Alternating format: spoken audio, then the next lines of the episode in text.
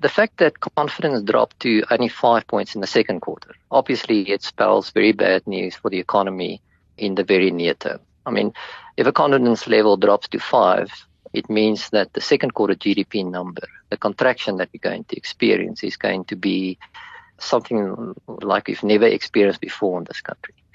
But that is the short term. Now, obviously, if in the next few months we move from lockdown 3 to lockdown 2, in other words, as the government relax the restrictions, you're certainly going to see an improvement in economic activity. If you suddenly allow a company to do business from being shut all along, certainly you're going to see that in the data.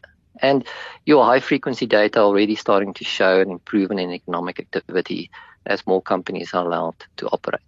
But our fear, Alec, is that the rebound is not going to be perhaps as significant as you are likely to see in other countries. And there are a couple of specific reasons why I'm saying that. The first thing is we need to understand that the economy was in a weak spot even before COVID-19. So we fought the virus from a position of weakness, not strength.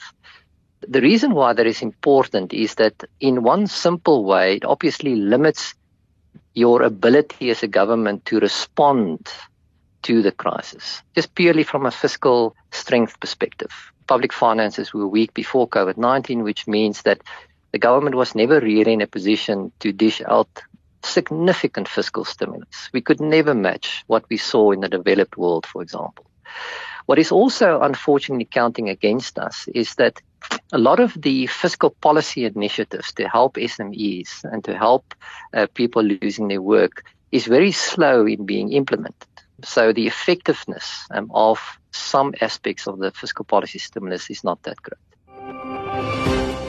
This moment of clarity comes from one of thousands of interviews you'll be able to access by downloading the free biznews.com app in the Apple or Google Play app stores.